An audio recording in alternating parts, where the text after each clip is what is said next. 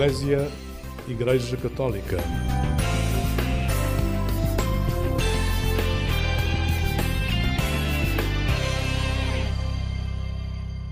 Olá, muito bom dia. Este é o programa Eclésia da Igreja Católica aqui na Antena 1 da Rádio Pública. Neste domingo vamos levá-lo numa viagem ao futuro.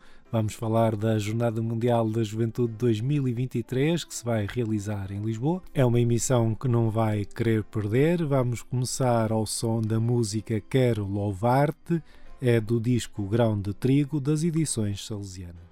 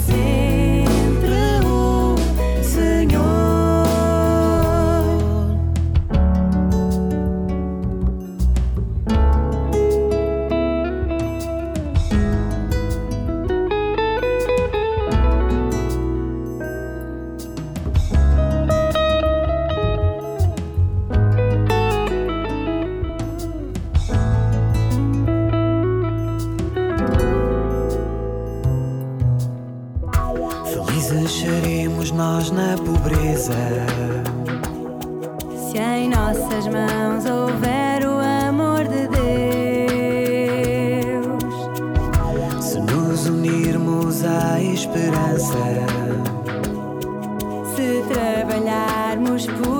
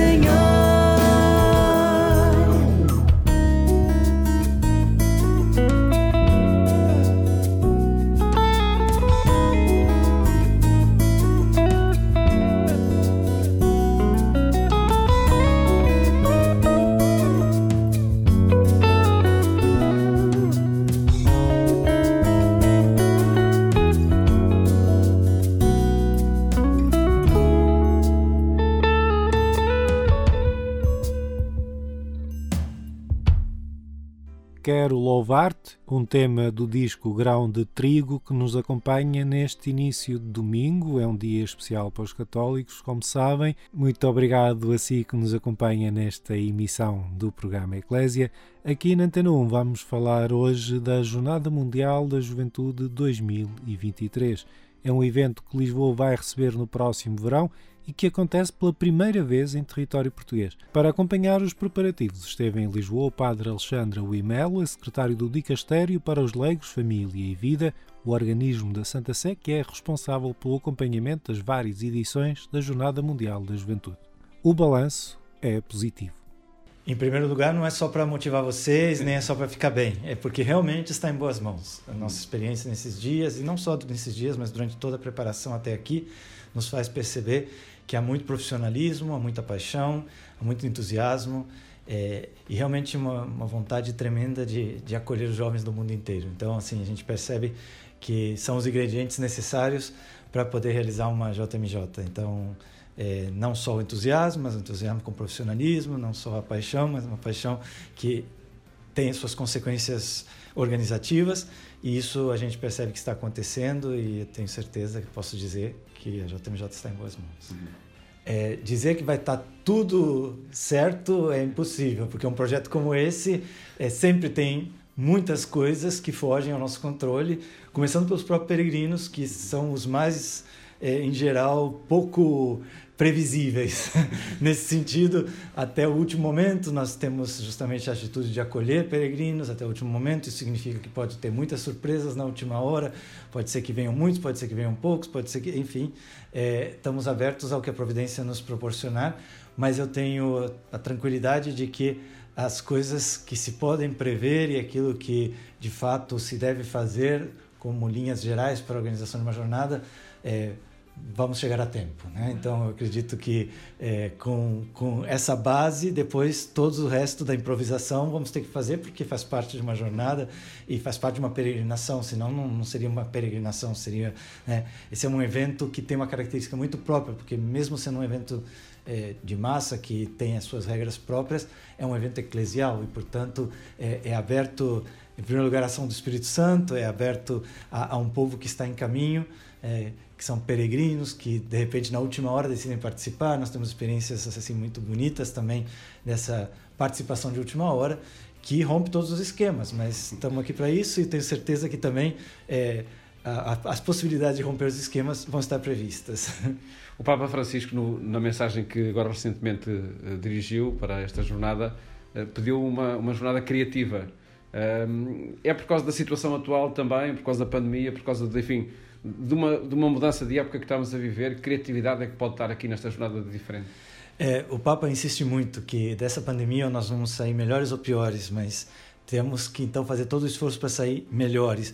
E isso significa começar a pensar as coisas de maneira diferente, é, dar passos diferentes, é, aproveitar é, esse desconcerto que a pandemia gerou para poder justamente é, repensar algumas coisas. Por isso eu acredito que realmente a criatividade, quando ele pensa nisso, está pensando nessa é, capacidade, especialmente dos jovens, é, de inventar coisas novas, de dar respostas que talvez antes ninguém tinha pensado. E eu acho que é isso que se espera.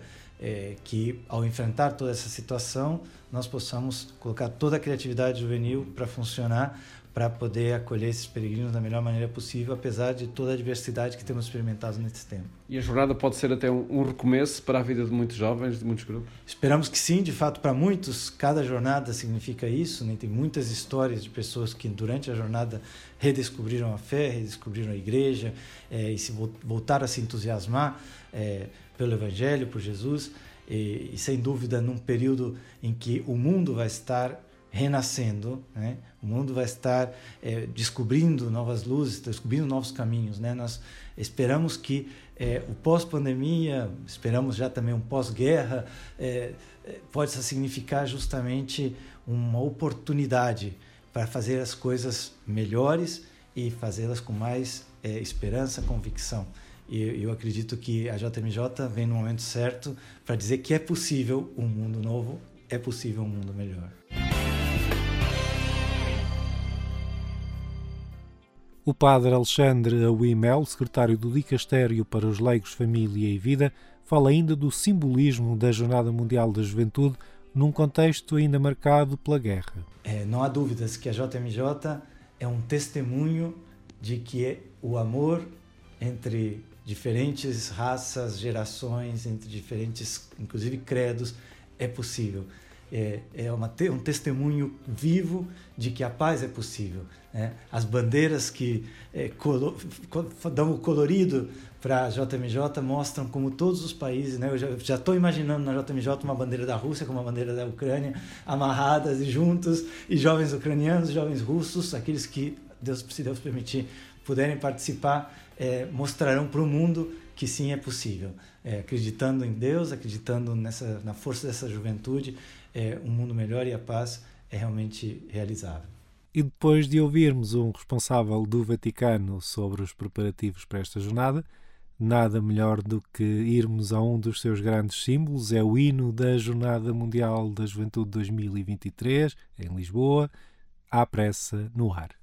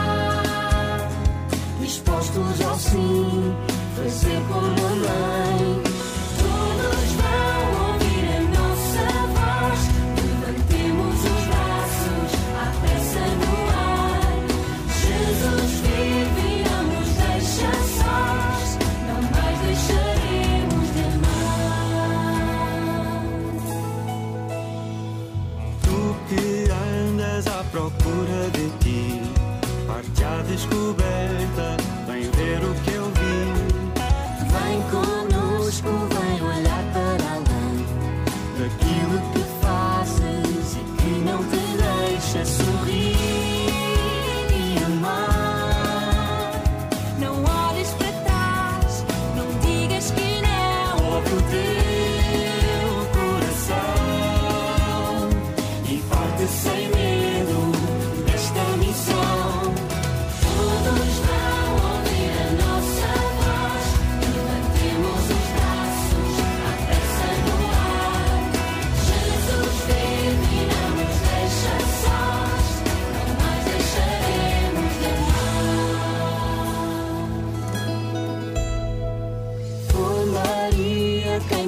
quero acolher A grande surpresa da vida sem fim.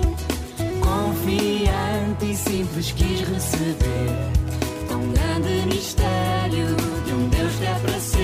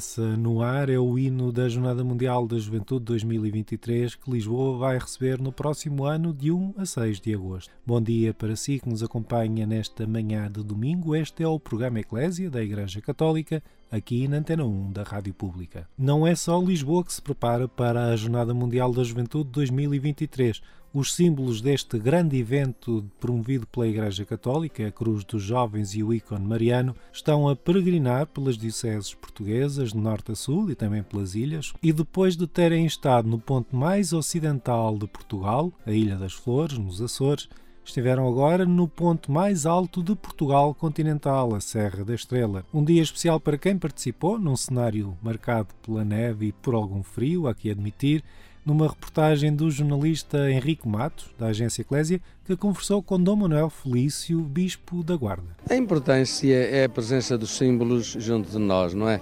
É a lembrança que eles nos transmitem de que, de, do convite que estão a fazer aos jovens para se, para se porem a caminho da Jornada Mundial da Juventude 2023 e felizmente que através da Diocese, ao longo desta semana, for real, eh, desta semana, parte, foi realmente um momento muito importante quer nos vários lugares para onde passou, eh, igrejas, escolas, lugares públicos, entidades hum, públicas que estiveram disponíveis para acompanhar o evento e eh, colaborarem na preparação do, dos ambientes para que eh, os símbolos pudessem realmente eh, transmitirmos a sua mensagem. Felizmente que isso aconteceu. Claro que o lugar onde nós temos é um lugar simbólico é o lugar mais alto de Portugal continental, é um lugar simbólico, junto à Capela da Senhora do Ar, e em que as pessoas estimam sempre. Claro que aqui as condições eh, de, de atmosfera, as meteorológicas, são sempre imprevisíveis e hoje isso aconteceu. For, foi uma uh, imprevisível. Nós estávamos a contar com o pior, já estivemos a contar com o melhor e felizmente que agora estamos a contar com o médio e é possível fazermos uh, o percurso que temos uh, gizado fazer, que é daqui a Capela da Senhora do Ar, ir-nos dar a volta ao lugar realmente que representa 2 mil metros de altura com a cruz que lá está colocada. Já foi no, no tempo em que eu cá estive que ela foi lá colocada e que, portanto, é um emblema também deste lugar. Eh, esperamos que as pessoas partam daqui entusiasmadas a continuarem a, estimar a presença dos símbolos no meio de nós. Além do Bispo da Guarda, a reportagem da Eclésia conversou também com Dom Américo Aguiar, é o presidente da Fundação JMJ Lisboa 2023. É particularmente simbólico virmos ao ponto mais alto de Portugal continental. Não sei o que é que nos Açores e na Madeira vão fazer com os respectivos picos, mas não será fácil levar os símbolos lá, não é?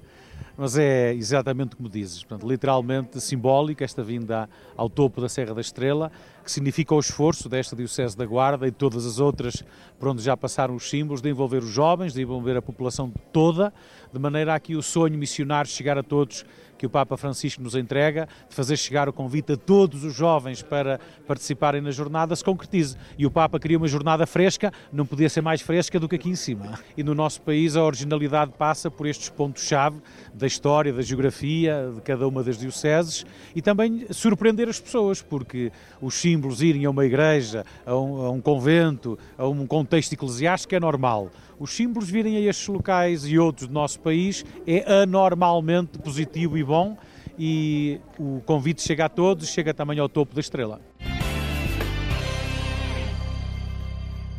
Sandra Soares é responsável pelo Comitê Organizador Diocesano da Guarda para a Jornada Mundial da Juventude 2023. Nós tínhamos assim uma vontade imensa de ir ao ponto mais alto de Portugal continental e trazermos os símbolos connosco porque estamos mais perto do céu ainda. É muito bom. E é uma alegria podermos estar aqui, de facto, porque as condições climatéricas hoje dão-nos essa possibilidade. O sábado passado, por exemplo, estava isto cheio de neve, não, não conseguimos passar. Portanto, não teria sido possível. É importante também uh, uh, uh, colocar quem visita estes lugares, quem por aqui usufrui também do seu fim de semana e de alguns momentos de lazer, se confrontar com, com estas imagens fortes da proposta também de igreja, não é, hoje em dia? É sim, senhora. É, um, eu acho que são momentos únicos. Ver? Não sei se algum dia mais uh, os símbolos viram aqui a, à Serra da Estrela, ou a Portugal, inclusivamente, não é? Portanto, é uma oportunidade única para nós que vivemos isto, esta realidade, e para quem está aqui de visita à Serra, claro que sim, é um momento único. Mas a Diocese da Guarda não é só a Serra da Estrela e a Torre, há muitos mais lugares. Como é que tem estado a correr este itinerário? A Diocese da Guarda é, é muito grande, é extensa, tem estado a correr muitíssimo bem. Nós estamos, eu estou eh, muitíssimo uh, surpreendida pela positiva, porque de facto notamos que há, as pessoas aderem à, à passagem dos símbolos e vivem de facto estes momentos de fé ao máximo e portanto tem sido muitíssimo gratificante, muito bom. Estou muito feliz. Luís Miguel, uh, arcipreste do Arciprestado de Covilhã Belmonte. Aqui pela, pela Covilhã correu muito bem, tivemos uma, uma afluência de jovens muito, muito significativa. Uh, uh, os símbolos não ficaram apenas pela cidade, percorreram as principais vilas deste Arciprestado, que é um dos maiores da, da Diocese e também o, o mais populoso a nível juvenil por causa da universidade.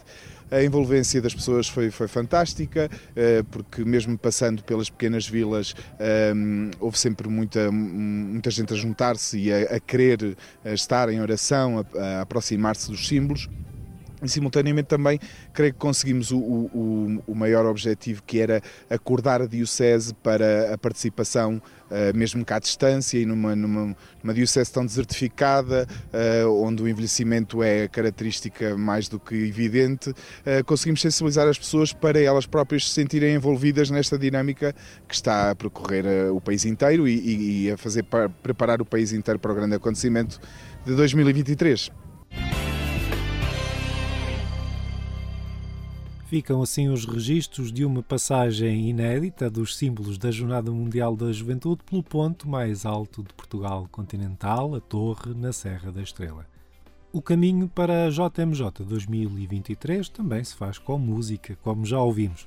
O grupo Simples lançou um novo CD intitulado Levanta-te, com o qual pretende estar em sintonia com o maior encontro de jovens do mundo, a Jornada Mundial da Juventude, que é organizada pela Igreja Católica.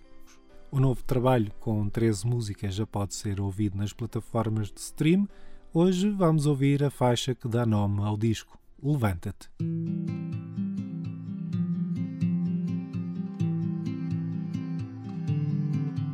Os teus dias podem ser todos uns iguais aos outros, como os dias de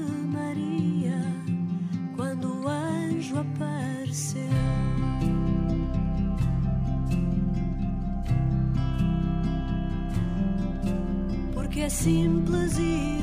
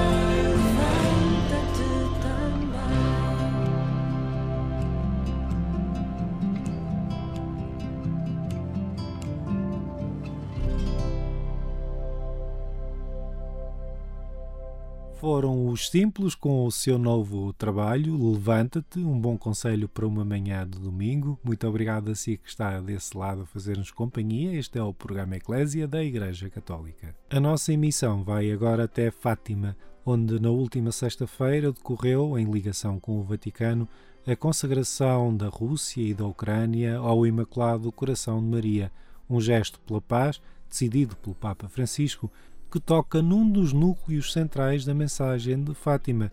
É o que explica a irmã Ângela Coelho, da Aliança de Santa Maria, vice-postuladora para a causa de canonização da irmã Lúcia. O coração imaculado de Maria é um dos temas centrais da mensagem de Fátima. Comece com as palavras de Santa Jacinta à sua prima Lúcia, pouco antes de ir para o hospital. Já me falta pouco tempo para ir para o céu. Tu ficas cá para dizeres que Deus quer estabelecer no mundo a devoção ao Imaculado Coração de Maria. Quando for para dizer isso, nunca te escondas.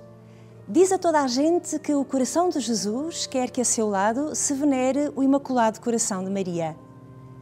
Que peçam a paz ao Imaculado Coração de Maria que Deus lhe entregou a ela. Estas expressões da Jacinta são fruto da sua experiência pessoal do que significa a devoção ao coração imaculado de Maria. Uma experiência que nasce do que viu e ouviu nas aparições de Fátima.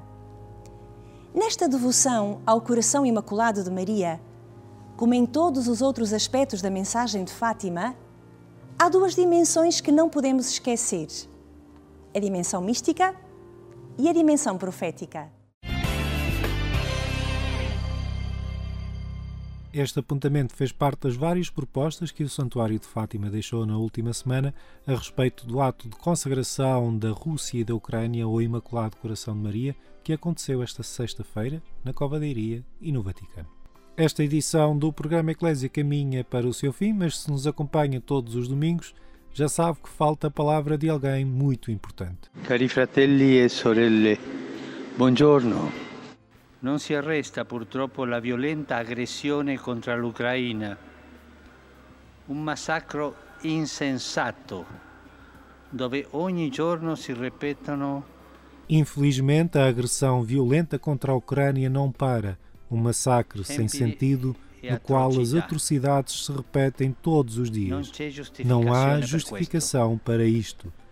Peço a todos os agentes da comunidade internacional que se empenhem realmente para pôr fim a esta guerra repugnante.